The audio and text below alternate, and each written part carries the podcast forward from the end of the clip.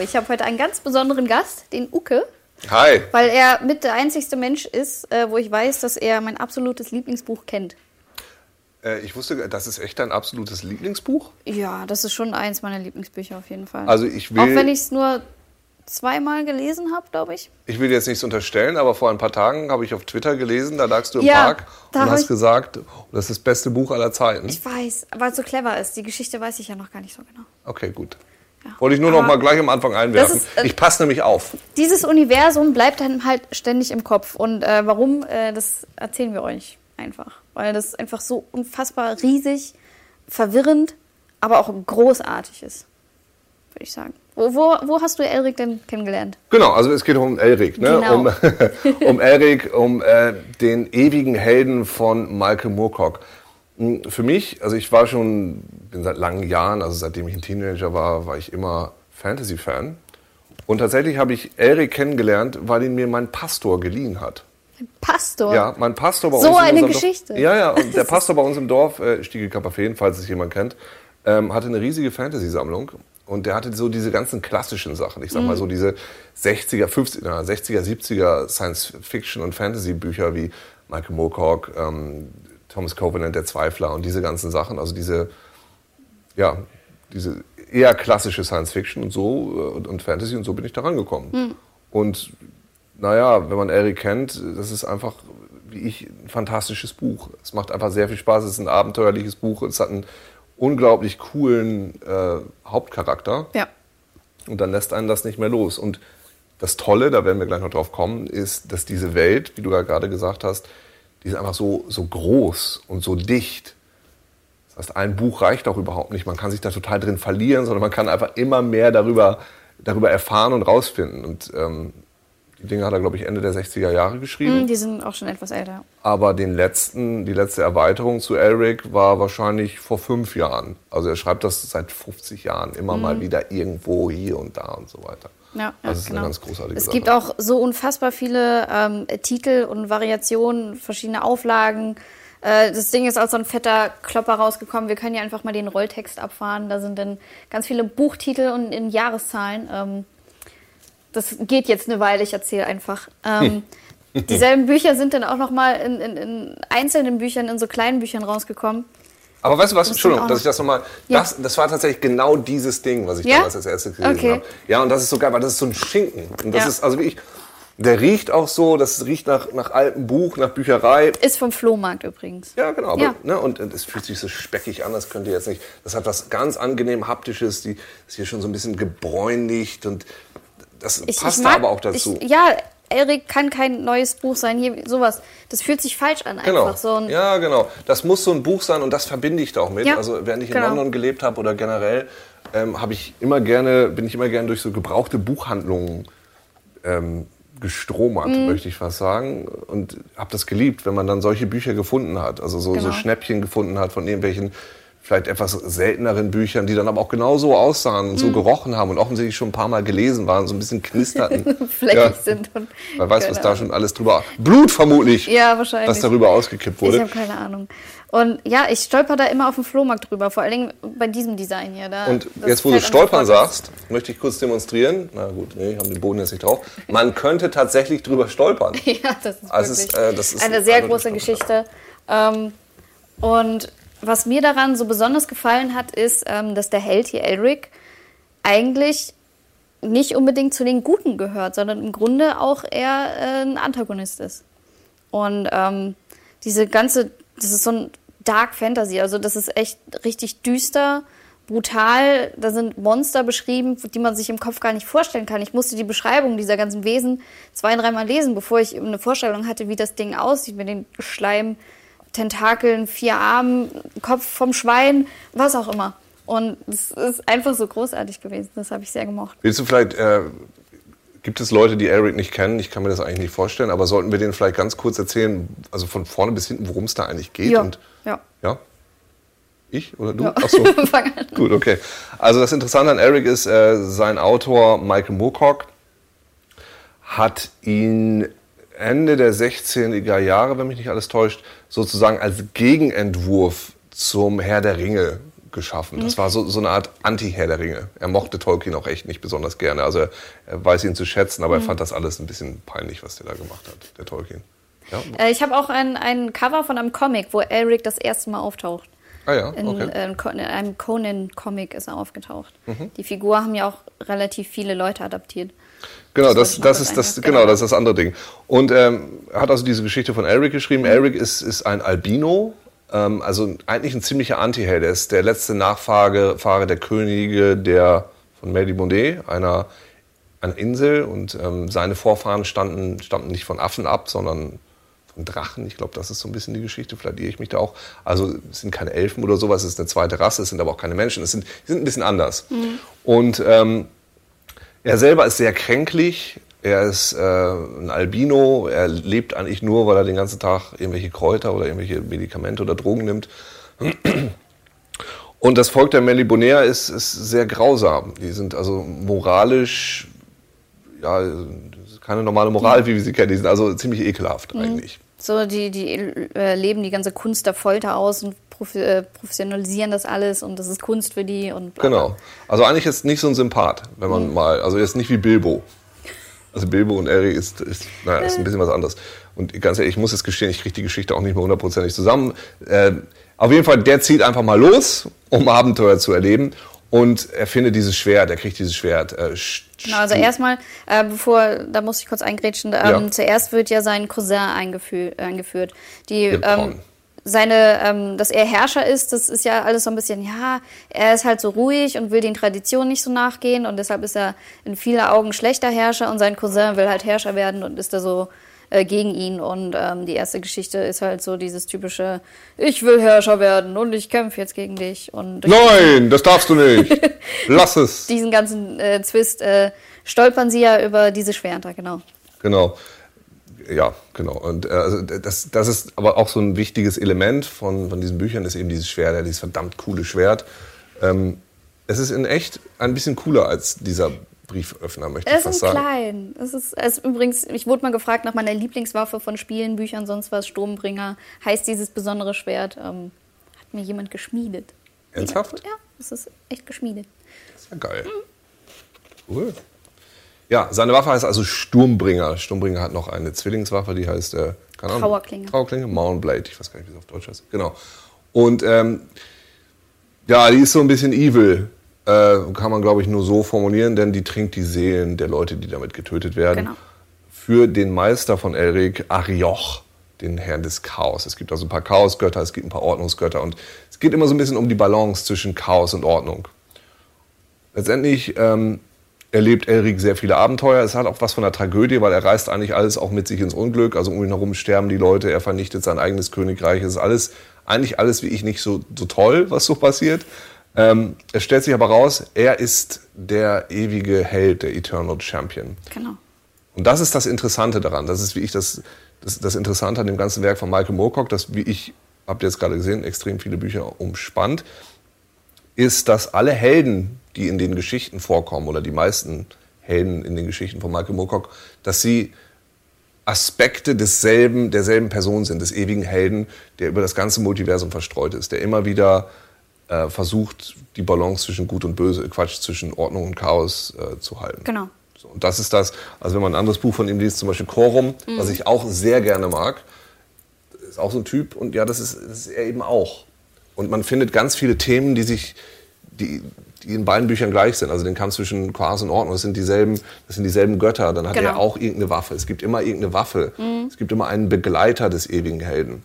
Und was ich so richtig besonders finde, das ist jetzt nicht unbedingt ein großer Spoiler, er hat halt hier Elric hat halt Weggefährten und man nimmt die Namen hin. Man sagt, okay, bla bla bla. Und dann sieht man, hey, da gibt es ja ein Buch, was genauso heißt wie ein Gefährte, auf den er trifft.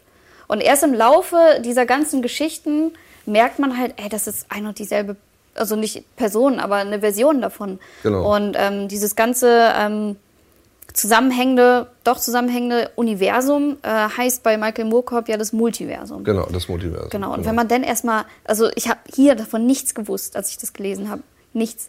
Und später dann so, Was? Ja, eben genau, das eröffnet sich einem so. Oh ja, und man sieht plötzlich diese Verbindung und deshalb ist es auch, jeder von uns hat da, oder jeder Fantasy-Fan, der das Ganze liest, hat da auch eine andere Perspektive drauf, weil du hast vielleicht erst Elric gelesen, jemand anders hat vielleicht erst Corum gelesen und die begegnen sich hin und wieder auch mal, so wie Doktoren. Sogar manche Kapitel, manche Begebenheiten sind sogar gleich. Also man liest hier von irgendeinem Kampf gegen ein Monster und dasselbe findet in dem anderen Buch auch nochmal statt, weil auch die Zeiten sich überschneiden. Genau. Aber das funktioniert auch einzeln. Also ihr müsst jetzt nicht alles gelesen haben, um auch nur ein Buch zu verstehen. Das ist so ein bisschen das Ding. Also wenn man jetzt sagt, oh, das interessiert mich, aber was ich da heute gelernt habe bei Annabelle und Luke, das möchte ich gerne auch mal lesen. Oh Gott, ist das viel, das erschlägt dann ja total. Man muss es nicht. Also ich würde Leuten, die sich jetzt dafür interessieren, weil es ist ein Klassiker der Fantasy-Literatur. Also jeder, der sich für Fantasy interessiert und Elric und das Multiversum von Michael Moorcock nicht kennt, bitte sofort nachholen. Ja. Ihr habt das Wochenende Zeit. Ihr müsst auch nicht sofort 850 Seiten lesen. Ihr könnt auch erstmal eine Geschichte lesen. Das sind 6 Bände, genau. So kann man sehr gut mit anfangen oder mit den Comics, die gerade frisch erschienen sind. Lasst euch nicht von den verschiedenen Covern und Namen durcheinander bringen. Die werden hier zwischendurch hoffentlich auch mal eingeblendet. Wie gesagt, das sind super verwirrend, weil unterschiedliche Versionen von unterschiedlichen Geschichten erschienen sind. Wie gesagt, das gibt's seit den 60er Jahren. Seitdem hat er auch mal Geschichten abgedatet oder verändert oder es wurden Namen verändert oder bestimmte Rechte gibt's nicht. Genau. Das heißt, es gibt Geschichten in den USA, die gibt's nicht in England. Das ist unfassbar verwirrend. Und das hier ist ein Beispiel. Herzog von Köln ist eine Geschichte, die eigentlich, gibst du mir das mal? Die eigentlich der Runenstab-Zyklus ist. So, dann kam jetzt dieses Buch raus, hier sind ganz viele Geschichten drin, dann kam dieses Buch raus und dann gibt es hier aber noch eins, warum hier auch immer Elric auf dem Cover ist. Falsch, wieder wissen aber, die waren selber so verwirrt, die wussten selber nicht mehr genau, wer das jetzt war. Ja, aber das ist auch Teil dieser Geschichte, aber auch teilweise hier drin. Und dann dachte ich, oh cool, noch eins, ist aber dasselbe. Ich habe es aus Versehen nochmal gekauft, aber auf Englisch. Ja. Und das ist so... Das ist wirklich verwirrend. Es kann einen total durcheinander bringen. Ja. Und das ist aber auch wirklich ein Reiz daran. Und es kommt auch noch viel schlimmer. Also ich glaube, es ist die Tochter der Traumdiebe. Dieselbe Geschichte gibt's dann in Teil 2 nochmal. Es ist eigentlich dieselbe Geschichte, die nochmal passiert mit Leuten, die gleich heißen, dann aber eine andere Variation der Geschichte erleben.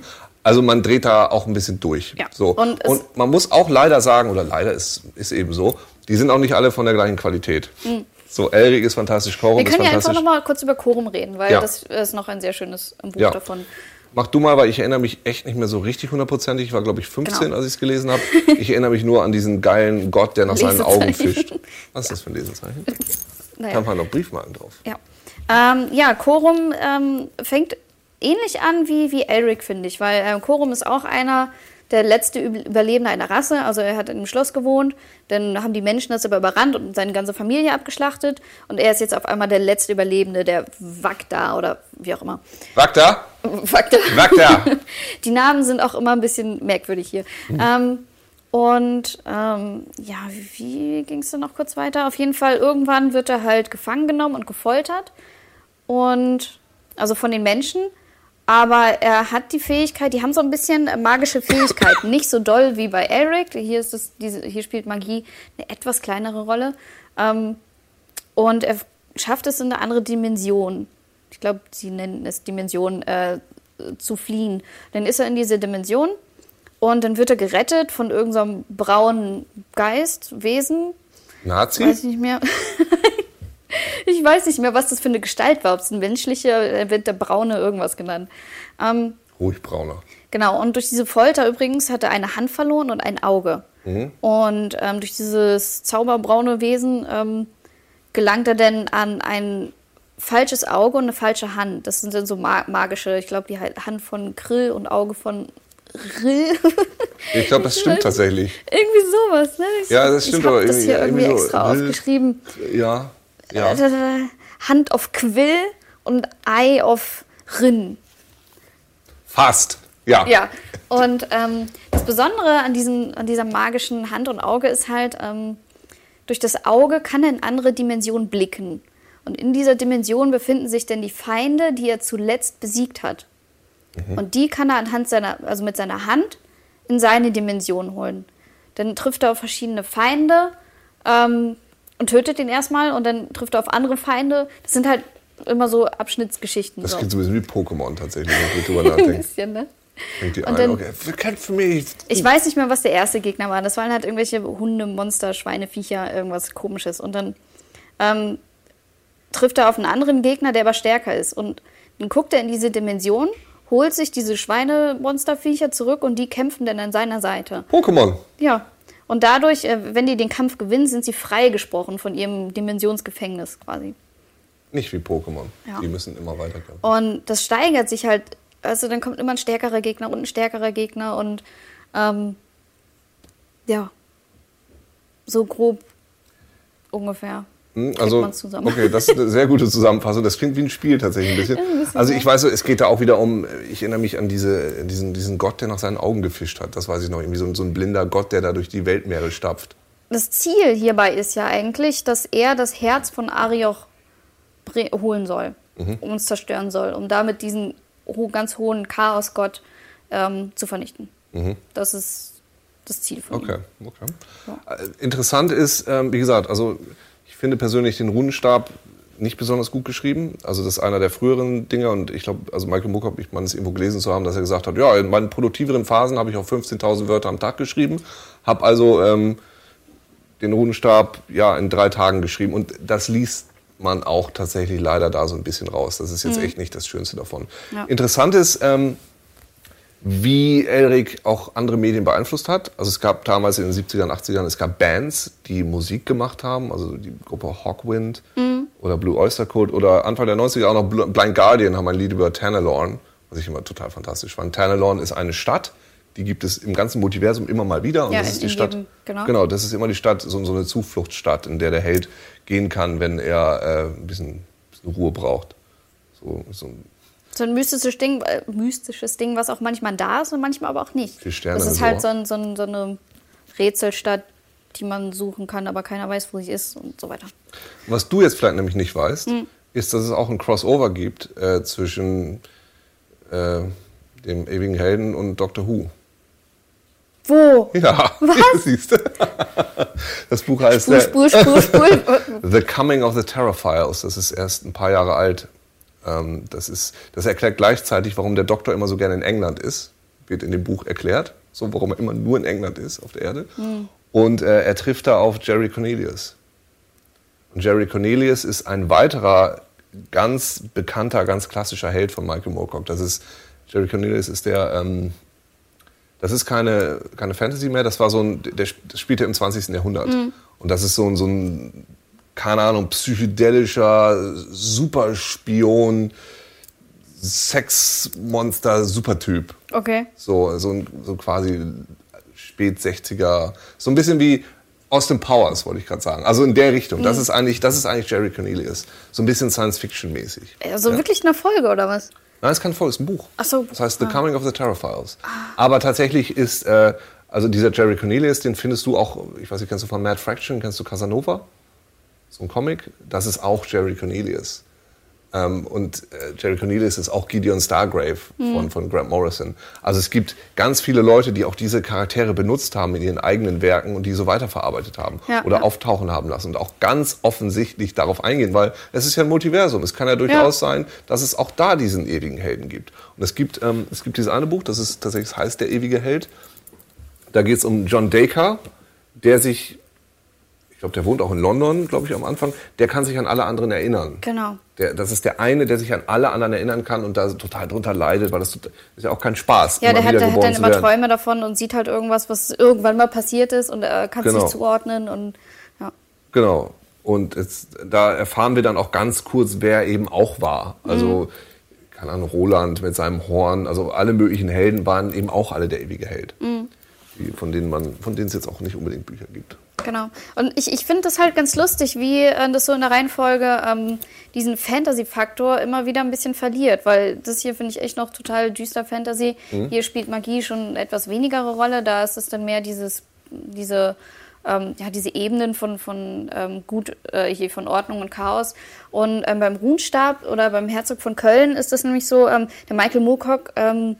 findet auch diese ganze deutsche Kultur ganz interessant und ist den Deutschen auch nicht abgeneigt. Und deshalb hat er der Runenstab-Saga Europa als Schauplatz, so ein alternatives Europa. Das spielt in der Zukunft. Das spielt in der Zukunft nach irgendwie einem postapokalyptischen Krieg oder weiß der Geier, was da passiert ist. So sagen wir 2.000, 3.000, 4.000 Jahre in der Zukunft, irgendwie sowas. Genau, und die Bösen sind dann die Groß... Großbritannia. Wie sie heißen, weiß ich nicht mehr. Aber es sind die Engländer. Großbritannen, halt ja. Abgewandeltes Wort von... Genau, und London heißt Londra, also wie die Italiener das sagen. Und sie haben ihre Kriegsgötter, Churchill, also Churchill, Churchill. So, und das ist ganz interessant. Das ist aber so eine seltsame Fantasy-Zukunftsversion. Genau. Ja.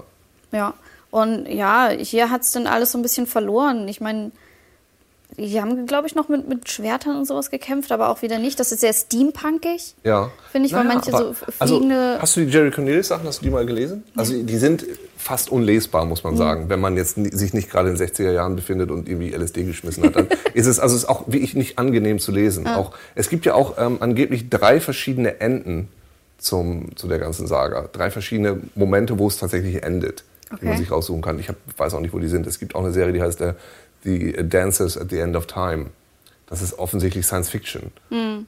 Gehört aber auch in den Zyklus mit rein. Habe ich auch nicht gelesen. Und ich habe vergessen, was ich sagen wollte jetzt am Anfang, womit ich angefangen bin.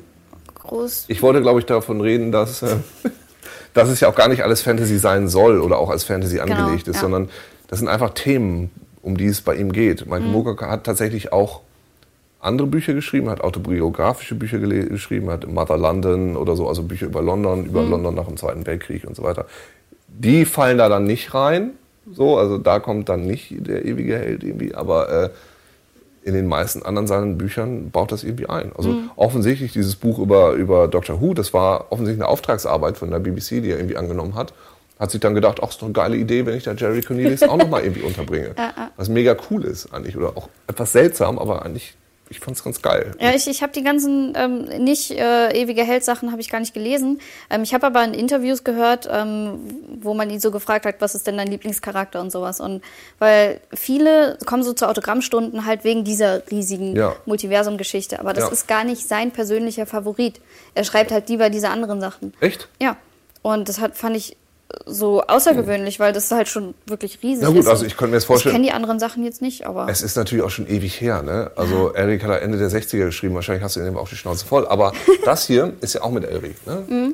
Das ist wie noch ein Anhang zu diesem hier, das soll auch nicht so gut sein. Nee, ich hab's gelesen, mich hat's auch nicht so gerockt. Das ist aber auch sehr interessant, weil das spielt irgendwo dazwischen. Das heißt, selbst die Bücher, die man schon kennt, werden dann nochmal erweitert. Übrigens, das war zwischen dem und dem und als er das geträumt hatte...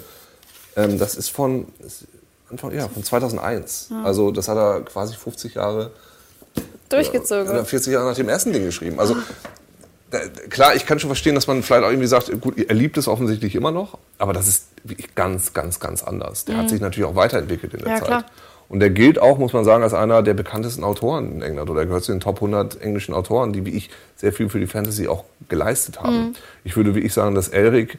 Der hat so viel beeinflusst. Also es gibt Rollenspiele, dieser Charakter, den findest du immer wieder. Ja, alles. Es gibt, dass man irgendein Schwert hat, was mit einem redet, was eigentlich eine Gottheit ist. Das ist so ein Ding, das kenne ich seit Sturmbringer eigentlich. Und Sturmbringer ist so das coolste Schwert, was man sich vorstellen kann. Auf jeden Fall.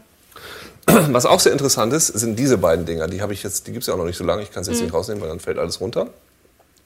Das sind brandneue. Also es gibt natürlich auch Comics. Es gab auch eine ist das die Multiversum-Serie? Ist das die von... hier kommen alle Helden drin vor. Nee, warte mal, ist die das denn? Es gab, ich glaube Anfang der 2000er, es gab eine Serie, die hieß Multiverse. Oder es war einfach Michael Moorcocks Multiverse, wenn man nicht alles... Nee, das ist Elric Balance Lost. Michael Moorcocks Multiverse, die erschien im Helix Verlag. DC Comics hatten ja den Vertigo Verlag für die Erwachsenen-Comics und wollten dann noch einen weiteren Verlag gründen. Das war der Helix Verlag und da erschienen Science-Fiction-Comics. Und das war Transmetropolitan, auch ein sehr guter Comic. Und das Multiversum von Michael Moorcock habe ich damals mit Freuden gelesen. Nichts begriffen. Nichts. Also ist kein besonders guter Comic. Nichts verstanden. Da bin ich auch nicht der Allerschlauste, das kann auch sein. Ne? Also auch und mit verschiedener Qualität. Aber diese beiden Dinger hier... die kürzlich erschienen sind, die sind the shit. Die sind wirklich gut. Die sind the shit. Heißen einfach Elric auf Deutsch im Splitter Verlag, der Rubin-Turm und Sturmbringer. Das sind einfach Comic-Umsetzungen der Bücher, über die Michael Moorcock selber gesagt hat, wenn ich das hätte so machen können in den 60ern, dann hätte ich genau das gemacht, was was er mit seinen Comics gemacht hat. Ja. Die sind also ganz doll S&M und Bondage und wirklich widerlich und welchen Haken da drin. So ein bisschen erinnert mich an wie heißt er, an Hellraiser? Hellraiser. Also erinnert mich also ein bisschen an Hellraiser. Mhm. Also eine ganz tolle... Ich hatte da jetzt erst Schiss vor, weil wie willst du... Also man sieht es jetzt nicht, aber die Comics sind nicht dick. Nee. Die sind echt dünn. Und wie willst du sowas in Comics umsetzen? So eine Riesengeschichte. Ja. Ja. Aber die haben das echt gut... Ja, es ist ein anderes Medium. Ne? Ja, und das genau. muss natürlich auf seine Stärken setzen. Und hast du eigentlich völlig recht. Und wenn man ein visuelles Medium hat, dann muss man auf seine Stärke als visuelles Medium setzen. Und ey, die Dinger, die rocken echt alles weg. Bei denen bin ich mir jetzt gerade nicht ganz sicher. Ich weiß auch gar nicht, ob ich die gelesen habe oder nicht. Die habe ich aus London. Ja? Tatsächlich, ja. Ich bin mir echt nicht sicher, ob ich die gelesen habe oder ich weiß es nicht. Aber die sind, wie ich, ist eine wunderschöne... Ja, genau. Aber das sind Comics und dafür haben wir ja Panels, da werden Comics besprochen. Ja. Ich wollte die nur einfach hinstellen, weil ich sauge einfach alles drauf, wo Moorcock draufsteht und was ins Multiversum gehört. Ich habe auch kein Problem damit, mir die Bücher nochmal zu kaufen. Das Ganze habe ich auch nochmal als E-Book und auf Englisch und dasselbe nochmal auf Deutsch. Und ich stolper da halt immer wieder bei Flohmärkten drüber und dann nehme ich es halt mit, weil es kostet denn immer nur einen fucking Euro. Und das wie sieht es denn bei dir in deiner Wohnung aus zu Hause? Voll. Sehr voll. So eine Höhle, ich stelle mir so eine Höhle vor, die du so gebaut hast, wo du dann so aus einem kleinen Turm... Ich würde es am liebsten so machen, aber meine Wände sind für andere Sachen reserviert, für Figuren. Und Bücher habe ich tatsächlich, die sortiere ich sehr oft um. Immer so meine Lieblingsbücher dann in erster Reihe, aber dahinter habe ich dann noch 2 Reihen, die dann irgendwo aus Platzmangel hochgestapelt werden müssen. Das ist auch mein größter Traum, wenn man mal eine große, richtig geile, riesengroße Wohnung hat, dann hat man natürlich eine Bibliothek, die man von oben bis unten vollstellt. Ja. Weil ich muss gestehen, ich bin auch ein bisschen auf Kindle umgestiegen bei manchen Sachen, aus Platzgründen. Aber das Buch kriegst du einfach nie weg, weil das einfach auch immer sehr gut aussieht. Und weil da immer so viel hinsteckt. Ich bin aber, hast du Elric mal auf dem Kindle oder auf als E-Book gelesen? Ich finde das ein bisschen verwirrend. Da gibt es dann ja auch wieder verschiedene Versionen. Und ich habe mir halt einfach meine Version gekauft. Und die liest sich ein bisschen wie so ein Theaterstück, weil da steht Name, Doppelpunkt und dann der Satz.